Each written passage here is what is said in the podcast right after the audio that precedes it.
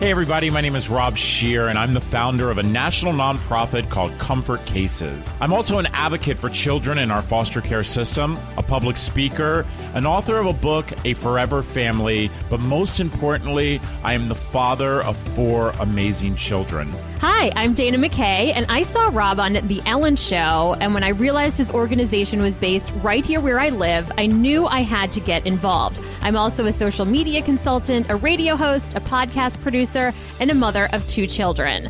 See, our country's foster care system is shattered, and this podcast is about how we as a community can come together to bring about change, changing the system, and changing the lives of children in care. Welcome to the Fostering Change podcast. Today we are talking to Carrie Vellis. Carrie was recently featured in People magazine. She is a mother of six, three children. Um, she had adopted from foster care. She's been a foster mom to many kids, and she wrote two books because she went to find a book to read to some of her kids about being in foster care and and to help them heal, and she couldn't find one, so she wrote two books. So thank you for being with us, Carrie. Thank you. Good morning. Carrie, this is so exciting. You know, I I was telling you the story in the beginning i want to repeat so all of our listeners can hear this is that you know i you know do not buy people magazine it's just something that you know i don't find time to i will go and, and do people now online but i don't actually get the magazine. And for some reason my son Makai got a subscription that started coming to the house. And i was like what what is this? And you know and so i brought the i, I started bringing them into the center. And this was literally maybe two weeks ago. Um it was the people that you magazine that you were in. And so i was like so excited to read it so excited that you know somebody else that is as passionate about wanting to make kids in the system realize they are just like every other child. Mm-hmm. um, and then dana reaches out and says hey by the way we're going to have her on our podcast. And i was like oh my gosh she's such a celebrity. I'm so excited. So oh so so, so wow. So you're a mom of six Yes, seven for the last um, seven months. We've had a little one, so sometimes six, I always say, and sometimes seven. It just depends where we're at. So you actually have kept your license going um, as a foster parent? Yes. Yes, for um, oh my gosh, seven and a half years we've been licensed foster parents. Wow, We've wow. had- So how many? So how many kids have you had in and out of your home? Twenty. Twenty. So, um, how many of them arrived carrying trash bags? You know, the older ones I have found have um, probably about five Yeah, yeah, have had their things, and it's I just look at it and I cringe. yeah. You know, I'm like, are we really? I mean, they'll come with some luggage, um, but then some of their stuff are in trash bags, and it's just they don't leave with trash bags. Let me tell you that. Oh, I believe that. I believe that. Um, but it's just um, it's heartbreaking to see that, and it's um, very to me it's it's um, it's upsetting. It is. It is upsetting. I agree with you a 100%. Mm-hmm. percent And it's the whole reason we started Comfort Cases, you know, to make sure that we give hope and dignity to our youth in foster care. And we are noticing that the older kids are the ones who are coming with trash bags. We just had our fifth child arrive in November.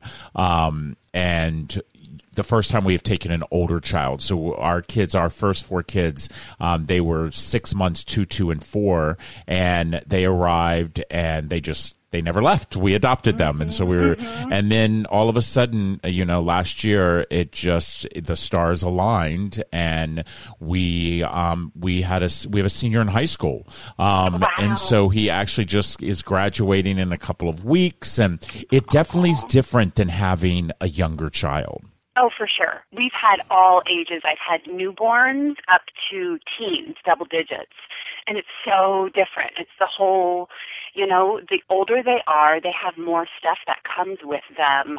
Um, and the little ones, you know, newborns, you know, two days old. We picked up our daughter two days old from the hospital. And, um, you know, she, they just don't have as much stuff coming along with Right, them. right. Um, it's totally different. Yeah, I agree. And and let me tell you something. I will tell you that I am one of these people that I'm very blunt about the whole mm-hmm. entire foster care system. Yeah. I feel so that it is I feel that it's absolutely shattered. Um, mm-hmm. and it is so absolutely heartwarming to talk to a foster parent who really is not being a foster parent, but you're being a parent. You're being a parent. You know, I remember standing in front of a judge once, and um, I made the comment that um, it was about one of my particular sons, and I said made a comment about um, my son, and the social worker looked over at the table and said, "He's not your son. He's a foster child." and I literally thought I was going to climb across that mm, table. And I've been there. You know, and I looked at the judge and I said, as long as he's under my roof, he's my son. Mm-hmm. Um, I nothing fires me up more when that type of reference is used to a child. I had the same thing with my son. We had, you know, 20 IEPs for him, and somebody said, "Oh, we're not giving him services through the school district. He's just a foster child." And I literally had that same emotion where I'm like, just a foster child. He's just a foster child, so you're not going to give him what he needs. So we ended up suing them and winning and get, getting him everything he needed. It was a nightmare. Oh my gosh! You, have um, you read my book? Because I'm, I'm telling you, you and I have definitely gone down the same exact road. Same exact thing happened to us. Exact same thing happened with one of our sons. Um, they said they was they weren't going to give him services um, because he was a foster child. Mm-hmm. And my husband oh my and I hired an education attorney. Yeah. And mm-hmm. we sued the District of Columbia. Oh my gosh. And we won. Yes. And I remember the judge looking at us and saying, "We will pay for we will this the city will reimburse you for your attorney fees." Mm-hmm. And I mm-hmm. said, "No." I said, I don't want any of that. What I want is I want you to give the services and the speech hours that my son deserves to have. And so the mm-hmm. judge added on like another 230 hours. But my gosh, you and I literally, it's like walking down the same road. Oh Dana, gosh, that's amazing. It, it was a nightmare. He had all services all services available and then he turned three and what happens is then he becomes a school district. You know his services come through the school district. And it was insane. We kept having iep after iep for him and they you know got the neuro psych eval exactly what he needed and everyone kept saying no no you know no. And i'm like what is going on? This is in, this is insane. And I said to my husband, we're, we're doing right by him. I don't care how much this is going to cost. We ended up getting an equity line and spending like $4,500 a month on special care for him. And I said, we're doing right. I don't care. I'm not going to stand by and let this happen to this poor child who is horrifically abused. And, um, same thing we had a hearing and it was so stressful i swear like the most stressful thing to sit through and be a part of. It was horrific. And we won, same kind of thing. And um, we still have an attorney, at, I don't know how many years later, six years later, and we still deal with the same things, the same issues. Not as extreme, you know, now they, um, you have the one on one aid, um, but it definitely, you just sit by and it's like, this is not going to happen to this child. And somebody made a comment, same thing, because he's a foster child. And I'm like, all the more reason to give him support. No, I agree. You know, it was it was so crazy and just um I swear I got so many gray hair gray gray hairs that year because it was just um so incredibly um upsetting and just a horrible thing to go through but we you know stood by and got him what he needed and I still have an attorney and we still you know don't let any um we get him exactly what he needs but wow. it was a fight. Let me tell you. Sounds like we definitely went through the same things. wow. Very. It was crazy.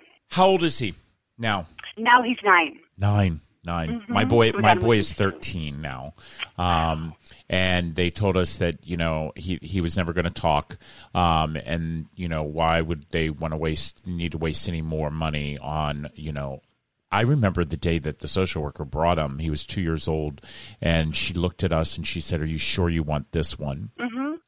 and we were like, you know, he's not a piece of clothing, and that's one right. of the things we uh, we've never done is, you know, I try to get people to change their vocabulary as I as I travel the country as a public speaker. Um, I have I meet kids all over the country, and there's two things that they always ask for me, and number one is they always ask that they never have to carry a trash bag again, and and then number two they say, would people please stop calling us foster children? Mm-hmm. Can they call us children, you know, children in foster care, but can they call us children? Um, and that that just always and i mean i remember the first time that i was asked that by a, a, young boy in a group home in the midwest and i came back to our center and i got my team together and i said listen we are going through every single document we have. We're going through all the web and we are never ever going to call another child a foster child. Um, these are kids in care. Simple as that I've had people, you know, taking the kids. I remember one time we were at Frozen Yogurt and ran into um, one of my husband's, um, somebody he knew from work, wives. And um, she looked at me and she said, "So, you know, which ones? Which ones are the ones?" And I said, "Which ones are the ones? What? You know, which one? Which ones are the adopted ones?" And I was like, "I don't know." And I looked at them; they're right there, and I was like, "Oh my god!" Like, I said, they're all mine. They're, you know, and people, they want to know, which drive me crazy. Like, what's, what's that? You know, what's, which one's a foster child? Which one's, what's their story? And it's like, they're little human beings. They don't need to have a label and a stigma behind, you know, foster children because it, um, you know, it just it's I try I've written a couple books and I go around and I read and I talk to children in classrooms and we have really open discussions you know, about um, foster care, and they're super open and honest. And I'll say, "What do you, what have you guys heard about it?" And you know, they'll say, "I heard, you know, the parents don't want these children, or they're on drugs, or this or that, or people do it for money to take care of these kids." And I said, "You know what, you guys, I've heard those things too, but let me tell you what, you know." Um, what this means. These these children had something go on in their home, and we're going to support them. And they're just like you, and they're just like me, but they're just living in my home, and try and get that stigma off of foster care and children. And I'll say they're just they're just kids, you know, and um, just try and make it, normal for these children so they don't have a label. They're not labeled. They're just like you and me and um, yeah i agree i agree 100% with you on that mm-hmm. you know mm-hmm. i i love the the story I, I, I write about it and i love the story when people will come up to us and they will say um um, so are they adopted? Mm-hmm. And my one son, who is he's also thirteen, he's three months older than my three months younger than my oldest my older son, and he'll he'll look at them and he'll say, "No, we're not adopted." And I'll say, Grayson, I was like, why are you, why do you say that? He's like, because we're four black kids and you're two white men. Do they not know where babies come from? it's always like people come and ask the stupidest questions. I know. It's, it drives me crazy. Well, you know, like that's, you, that's one of the reasons why we started this podcast. Yep. Is you know, um, Dana to and I wanna educate wanted people exactly, exactly. You know, Dana, you know, Dana, who's been doing podcasts forever, was like, this is something we we decided we needed to do. Yep, absolutely. So, Carrie, how did you um, become a foster parent? What led you down this path? What made you want to be a foster mom? You know, my husband, my my oldest son, who's now 12, he was 2 months old. And I remember sitting in my family room and getting a call from my husband that he just went to a call where a baby had died. And he came home from work that day, grabbed my son George, brought him upstairs, and just started bawling and rocking him. I can just visualize it.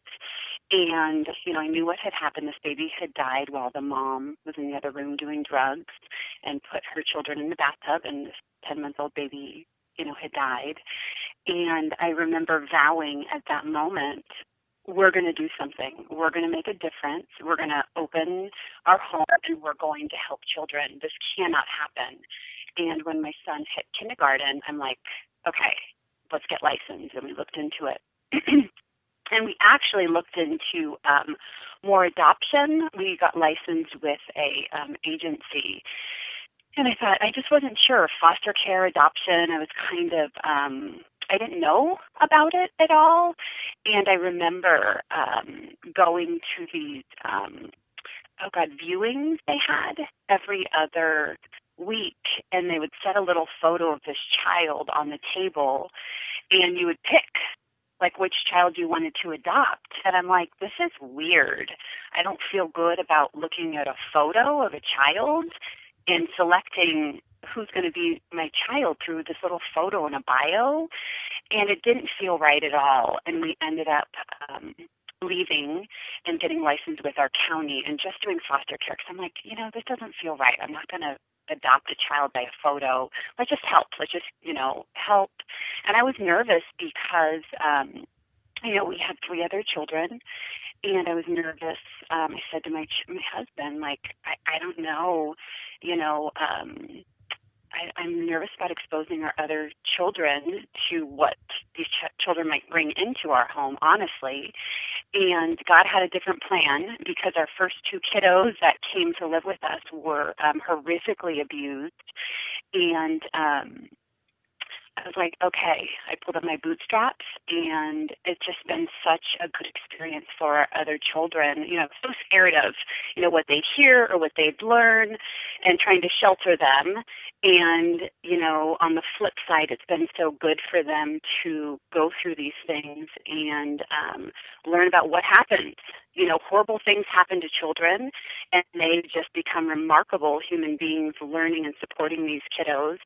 And, um, you know, seven and a half years later, we've been through so much as a family. And it's hard, you know. Um, so many pieces of it are hard, but the end result is we're providing love and a home for these children and um, support when they're going through whatever they're going through. And I wouldn't change it for the world. Amazing. And so, how did you, at what point did you decide you needed to write a book? I think it was about, oh gosh, let me think, two years in. I was like, or maybe a year in, because I'd always read to the kiddos. And when my son finally got stable in our home, it took about two years where I could actually think because he was just going through so much and needed so much support. Um, went to the bookstore and, you know, saw a book and it was um, Animals. And that was our foster care book, comparing these children to dogs. Um, and I was like, okay, that's your foster book? No. So I went home and my husband knows my personality. I don't stop. And I opened the laptop and I said, I'm going to write a book. And he's like, okay. and I Googled, you know, how do you write a book? And I was like, oh my gosh, you have to do this query letter and you have to do all this stuff. Uh uh Like, that takes too long. We need a book now. And, you know, I'm like, okay, self publishing. Okay, that seems fast. I'll, I'll self publish. So I called up a girlfriend and I said, "Hey, did you? I want I want to write a book. Didn't you, you know, have something to do with books in your career?" And she said, "Yes, I did." I said, "I'm going to write a book," and she said, "Okay." And I went up. I went that day to pick up the kids from carpool, and I'm sitting in the carpool line.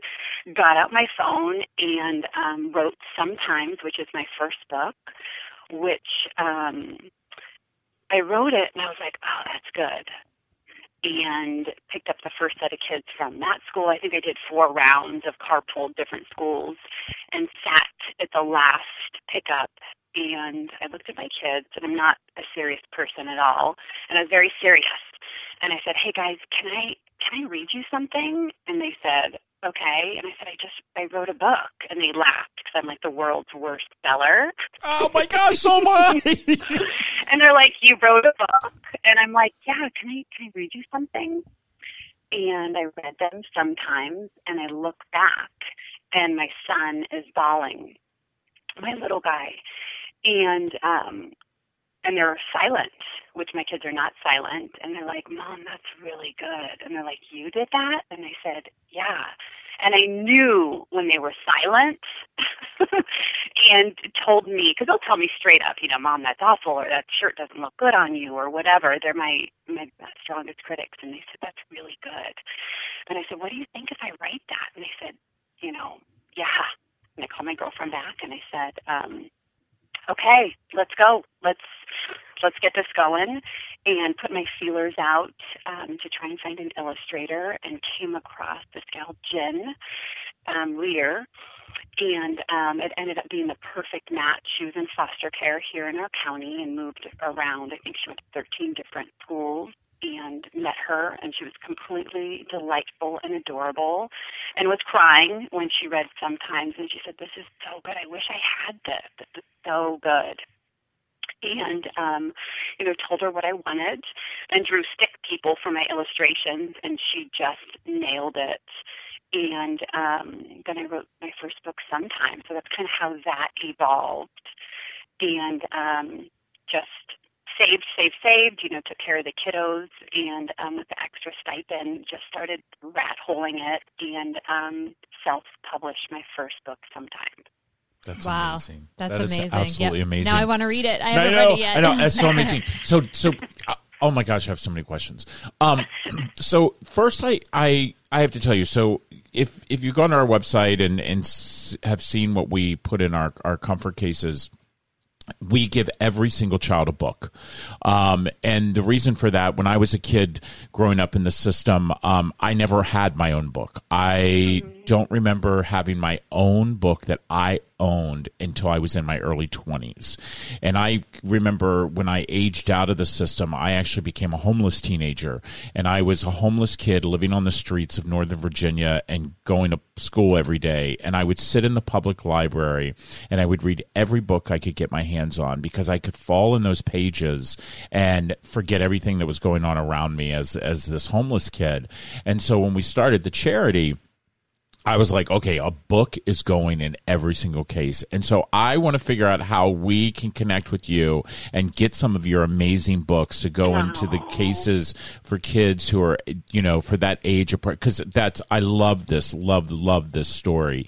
And, you know, I, I, I look back now with my children, um, and think about, you know, it, it was really hard to explain to them, um, you know, about foster care and the fact, even though they had come from foster care and they had been in many homes, you know, I'm trying to educate as many people as possible to realize that there's no such thing as a bad kid. It's only a kid that mm-hmm. needs to be redirected. I'm going to tell you, I have one book out there. I was lucky. I have a publisher, an editor you i mean to to sit there and have you know six kids sometimes seven and you're self-publishing these books is amazing. How does somebody find you? How do they what's your what do they do you have a website? Yes i do. It's um carrievellis.com and my nonprofit is carrieskids.net and I sell these on, you know, Amazon and my website. And, you know, I just I wanted I want all kids. Like I feel like, okay, come to my house, sweetie. You can come home with me. like I've gone to shelters when I go to schools, when I meet these kids. I just want to take them all with me, but yes. I can't because I don't have a big enough house for 400 and what is it, 30,000 children. Yes. Um, and I wanted a piece of me when any child is removed. My dream is to get this, these books to every foster child. And I wanted this book to apply to every child that's removed from their home. So it's a very simple message, very simple. I want these kids to feel safe. I want to give them a message of hope and to normalize their experience. And I, I wrote them just, you know, my second book is for um, children who've been abused and I just wanted them because there's so many different reasons why kids are removed from their home, and there's so many different reasons um, and situations about child abuse. So I, I just wrote them very simply. So when I do go to classrooms and volunteer, or these children get them, get these books, they can relate. And my child, um, the main character in both book books, is gender neutral. So any child picking up the book can relate and go like when I read in classrooms, I'll say, "How many, you know, how many do you guys think this is a girl?" And you know, half the class will raise their hand. How many think it's a boy? I go, "You're both right. I made a child who any child reading could relate to." Um, because there's so many different situations, there's so many different, you know, girls or boys um, could come into care, and I just wanted both books to be open and simple and a simple message. I and I think that um, that's definitely happened um, creating these books. They're just beautifully illustrated and written, and just a message of hope for these kiddos. You know, what I would love to see happen, as you know, when kids come into the system, they go to every state and count. That's the first thing. Every state does it differently, but they go to normally what we call holding centers, crisis centers. I would love to see these books there. Mm-hmm. Um, that the first experience, and there's some way you and I have got to collaborate um, totally because we, like like I said, we send cases. We are now, Dana, how many cases have we sent? Uh, about 120,000. So 120,000 cases to all 50 states, DC and Puerto Rico. And we deal directly with social service agencies. And you and I both know the billions of dollars they spend every year. Why couldn't they write a grant to spend to buy these books for these kids to have in these crisis holding centers before they go to a or or you know it, we call them blue folders here. When a child arrives in your home they come with a blue folder and the blue folder has all the information about the child but lord knows half the kids never have that folder. Right. but why wouldn't we could get that book um, that comes along with that child? I, I, just i like i said you and i are going to become instant friends because i think that there is a way out there. Um, you know i i have a friend of mine who has a company called vook v-o-o-k dot com and it is a virtual library. Um, and i i'm telling you right now we're going to connect because you are just exactly what he's looking for to go on this platform. And this platform will actually um, it's going to be a virtual library for kids in the foster care system and oh, so they will be able to go on and read books. I just had a call with him yesterday, and let me tell you something. Dana can tell you. I don't. I don't really normally talk to people and tell people hey, I'm going to hook up, but I'm telling you, we are not done. You and I together. No, for sure. This, well, and and, uh, we can put the we'll put the book on our Amazon wish list so yes. that people can buy the book and have it sent to us so that we can start putting it in cases. Yes, oh, awesome. yes, I yes. Love that, you guys. Yes, we're definitely going to do that. It's, you know, I, I remember having a little nine year old living with us, and she came with a little blue suitcase, and my book was in that suitcase, and I stood in the doorway, and I watched her unzip her little suitcase, look at the book, and she started to read it. And the first page says, Sometimes kids can't stay where they live for one reason or another. You have to leave. And she smiled as uh, she turned the pages, and it was her story and you know the last page is me. And she looked up and she said is this you? Because i normally don't wear a lot of makeup and in the photo i have makeup on. So she was trying to figure out like this looks like you but right now your hair is kind of crazy and you're in sweats and this lady's dressed up. And she said um did you write this? And i said i did. What do you think? It said really good. And she kept it under her pillow every night. And when she left you know i, I uh, wrote in there for her, and she we're, we're still in contact with her. And she still has the book, and she sleeps with it under her pillow every night, and it's just so meaningful because it's these children's story. It's their story. Wow. You know, sometimes it talks about you know. um Sometimes she's still living in another house. Sometimes there might be even two moms two dads, a mom and a dad, a grandma. It just talks about different homes. So these children, no matter where they're going, it relates to them. It's their story and um, it's making a difference and really helping these kiddos. And then my second book, um, you know, my son was abused horrifically, and once again went out to find a book for children who've been abused, and there was nothing like watercolor beautiful out there for them. It was like more um, trauma informed care things for parents or caregivers. So I wrote my second book when I was little, and um, you know, talking about um, you know, when I was little, I had some really bad things happen to me and I was hurt. Very simple message. And talking about the child, you know, talking to somebody and then starting to feel better. And um, I just want these books to help children and to give them a little piece of me because like I joke I can't take them all. But if I can give them a, a, a simple message of hope and somebody cares about them and when I go into classrooms these kids are blown away and they're crying telling me about their abuse and telling me about you know um that they were in foster care and what happened or seeing you know their mom's boyfriend abuse them. And they're talking about it, which kids don't process trauma or abuse. They're not talking about it with their friends. But I walk in and they start disclosing to me and telling me their story. They're writing me letters, you know, thank you, Miss Carrie, for coming to my class and I was abused and your book makes me feel so good. And I'm like, oh my God, this is where it's at for me. Getting these wow. kids to feel good like that's everything to me. Like it's awesome that I've had, you know, success in the public eye, but more importantly, like have helping these children and and making them feel better from a book. Like to me that's what it's all about. Like if I could do anything, you know, just giving these kids um like a hug from me almost.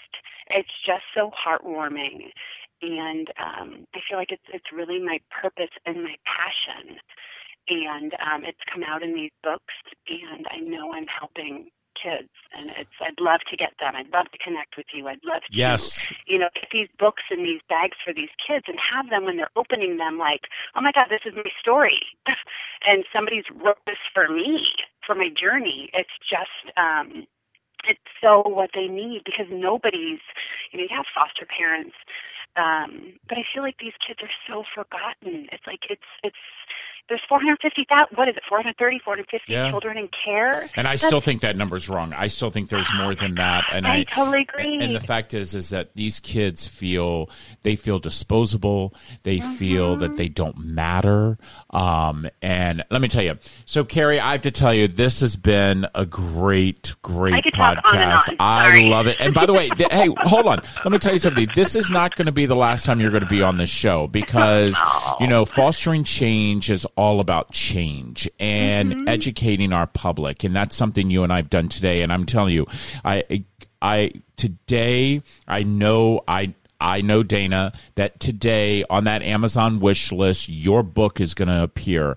Um, I know that before the end of next week, you and I will be on a call um, to talk about how we can continue this collaboration because you are truly what I say all the time. You're a game changer.